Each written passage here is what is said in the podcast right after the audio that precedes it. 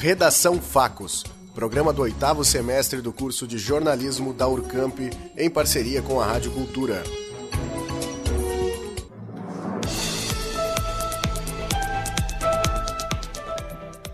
Rebelião internacional contra mudanças climáticas toma cidades do mundo.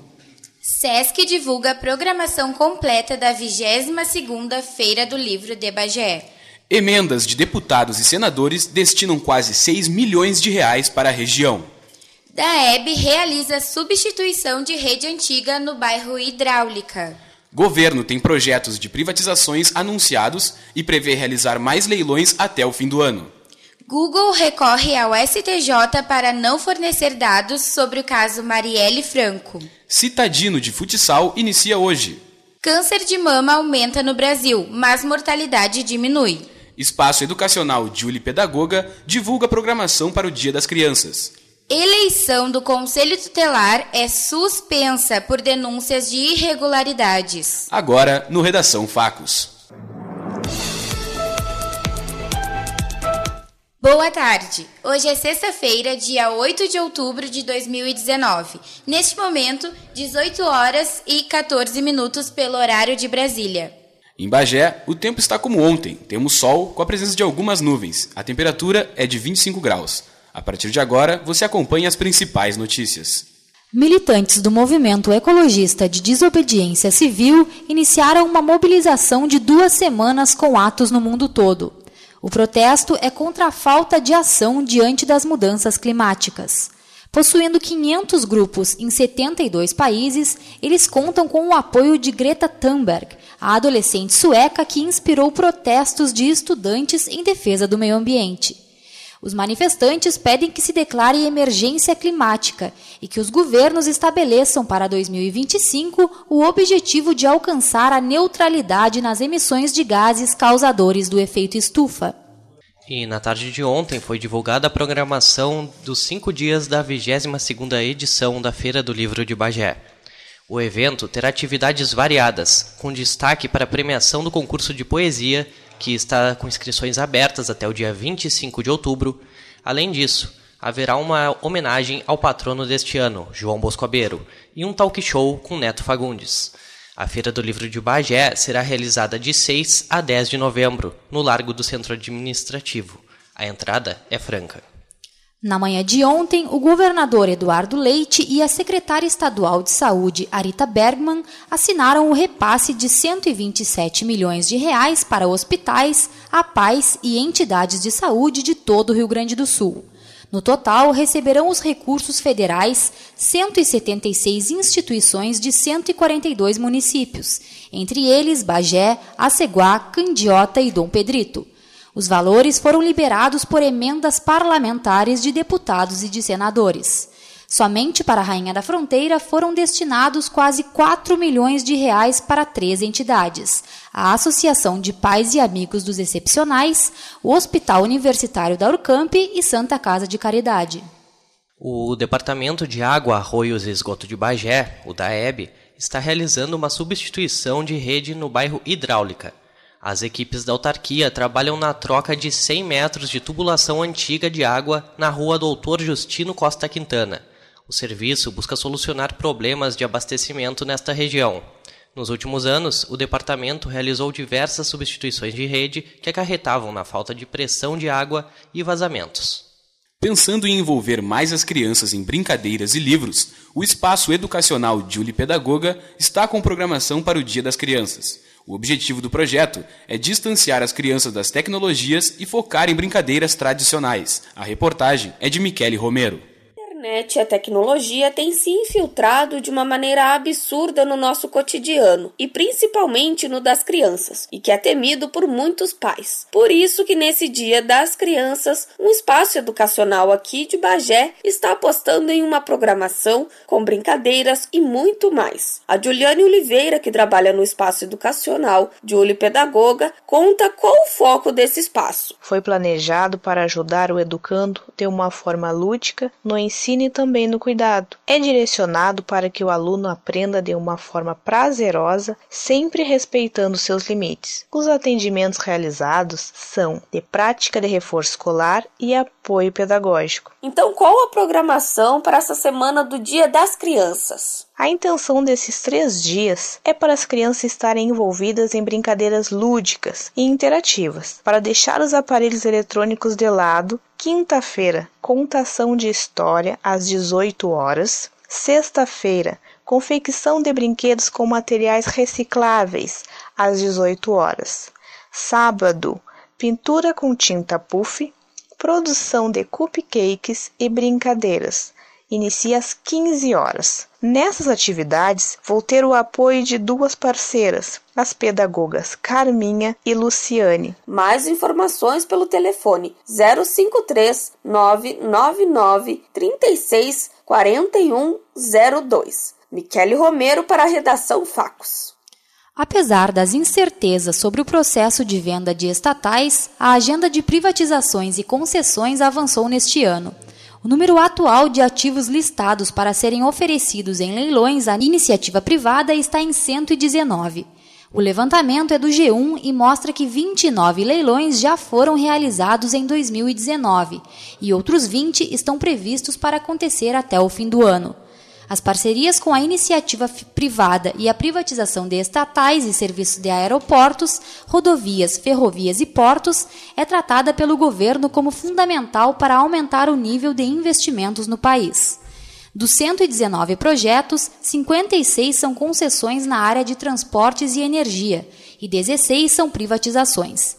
Porém, praticamente todas as estatais listadas ainda estão em fase de estudos, sem cronograma definido e dependem também de aval do Congresso.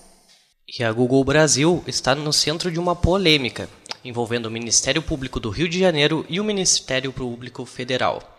A empresa foi obrigada pelo Tribunal de Justiça do Rio a fornecer, a pedido do MP do Estado, a lista de pessoas que pesquisaram na ferramenta de buscas o nome Marielle Franco, entre os dias 10 e 14 de março do ano passado.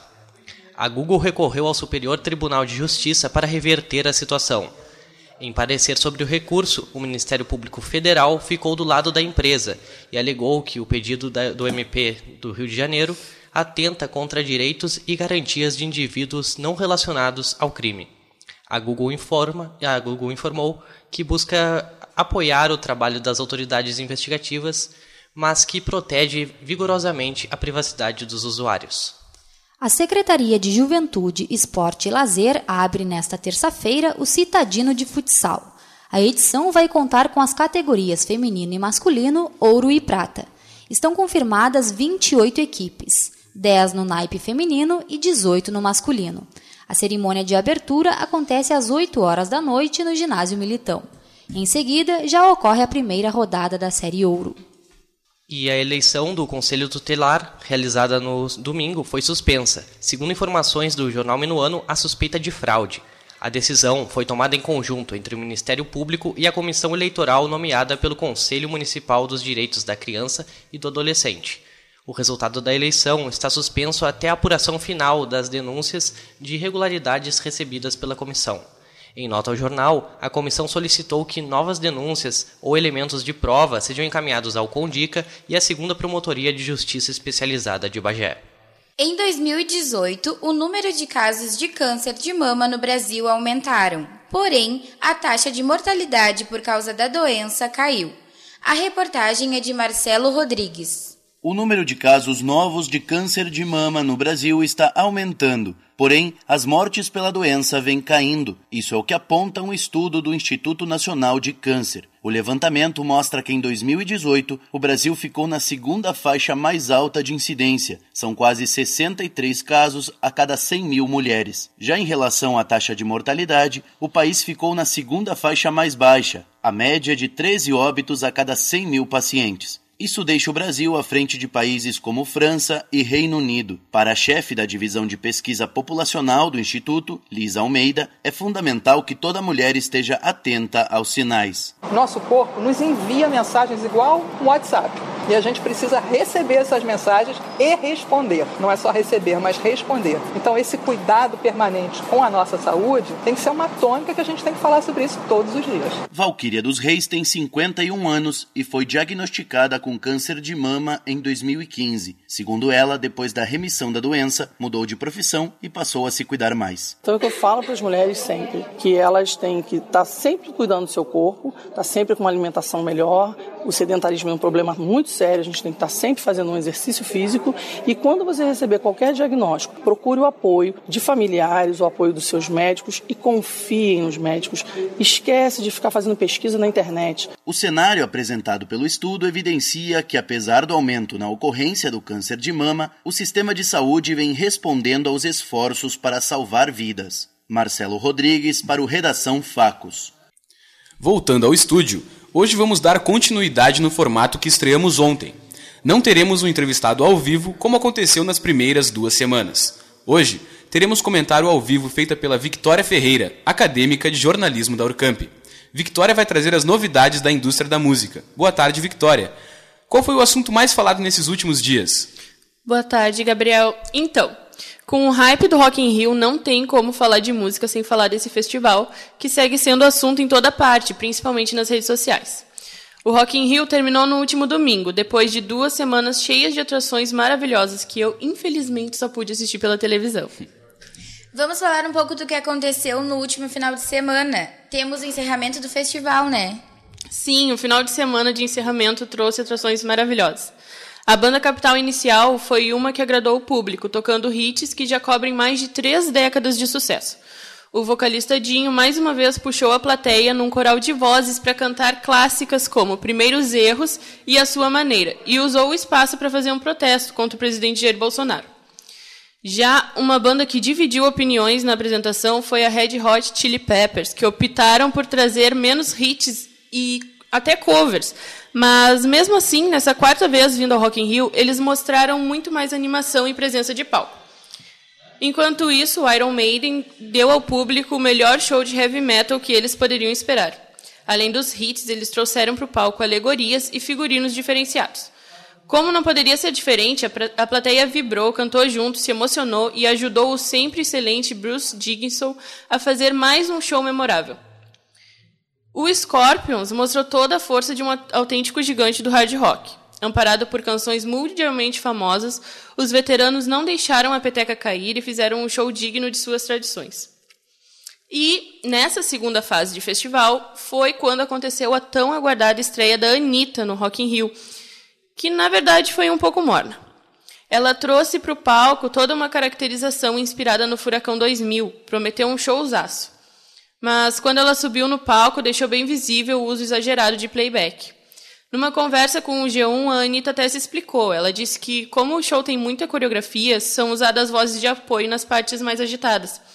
E a gente até entende, né? Deve ser difícil ficar uma hora dançando sem parar e cantar durante todo esse tempo. Porém, entretanto, todavia, eis que chega a Pink trazendo para o Rock in Rio o show de pop que o festival sempre quis promover. Além de um caminhão de hits, a artista entregou uma performance cheia de manobras acrobáticas e, de quebra, ainda sobrevoou a cidade do rock, pendurada num emaranhado de cabos, fazendo piruetas e pousando em plataformas espalhadas pelo público. E escuta só. A Pink cantou durante todo o tempo e evitou playbacks ou bases, mesmo nos números mais difíceis, incluindo as canções com instrumento e voz apenas, como hits Just Give Me a Reason e Walk Me Home. No domingo, também estreando no Rock in Rio, a banda Imagine Dragons arrasou. Os caras chegaram com tudo. Show energético, plateia em sintonia com as músicas e os músicos entrosados e realmente dispostos a fazer história no Rock in Rio. Não tem como negar que eles fizeram um show à altura da popularidade que possuem entre o público mais jovem. Não é à toa que todas as atrações do line-up do que de todas as atrações do line-up do Rock in Rio 2019, uh, essa banda é a campeã de audiência na YouTube. E finalizando o festival com chave de ouro, eu diria, teve a banda Muse. Em cena, o Power Trio só faltou transformar a noite em dia.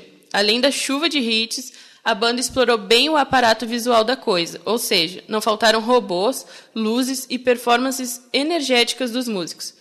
Uma pena não terem tido o público que mereciam, por ser a última banda do último dia. Agora, quem curte festivais pode esperar pelo Lollapalooza, que acontece em março, porque o Rock in Rio, infelizmente, só rola de dois em dois anos. Muito bem, essa foi a Vitória Ferreira com o comentário de entretenimento da semana. Obrigado, Vitória, até semana que vem. E nos próximos dias teremos outros colunistas falando de economia, agronegócio e cultura. Agora, 18 horas e 28 minutos.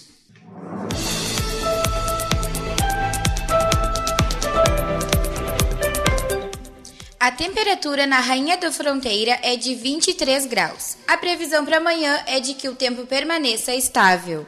Os termômetros devem marcar entre 12 e 28 graus. Teremos sol como hoje e a presença de algumas nuvens, e não há previsão de chuvas.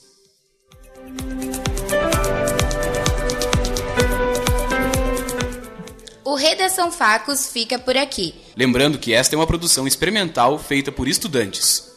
A edição de hoje foi desenvolvida por Gabriel Debem, Nadine Posque, Marcelo Rodrigues, Victoria Ferreira, Augusto Soares, Larissa Macedo, Murilo Alves, Letícia Franque, Michele Romero, Ianca Ferreira e por mim, Cristiane Ramires.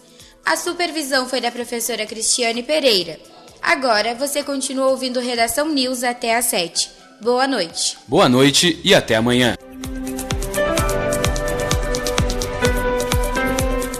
Redação Facos, programa do oitavo semestre do curso de jornalismo da Urcamp, em parceria com a Rádio Cultura.